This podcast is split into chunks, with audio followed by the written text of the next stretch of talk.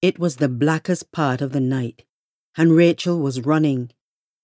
Branches tore at her skin.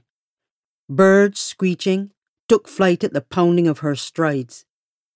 The ground was muddy and uneven, slick with the residue of recent rains, and she slipped, falling hard against the rough bark of a palm tree.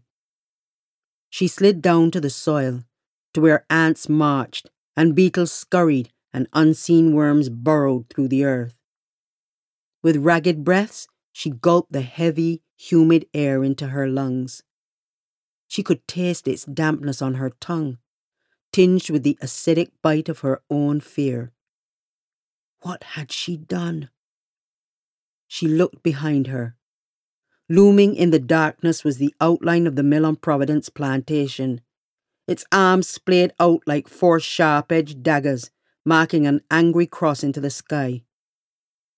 Terror clawed at her throat, as if the mill itself had eyes and could whisper to the overseer what it had seen. It was not too late. She could still climb back over the wall and creep through the fields of half planted cane, where gaping holes awaited young green stalks.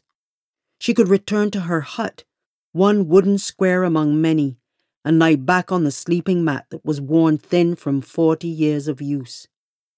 She could wait for dawn and another day of labor.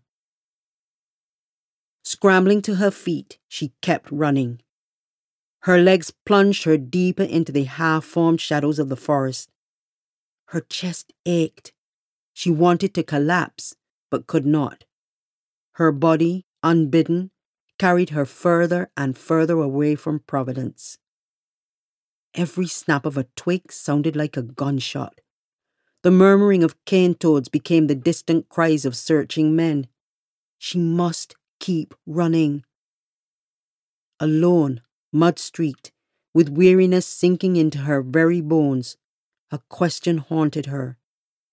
Was this freedom? The empty forest. Her fleeing, sick with dread. Was this what they had hoped for all along?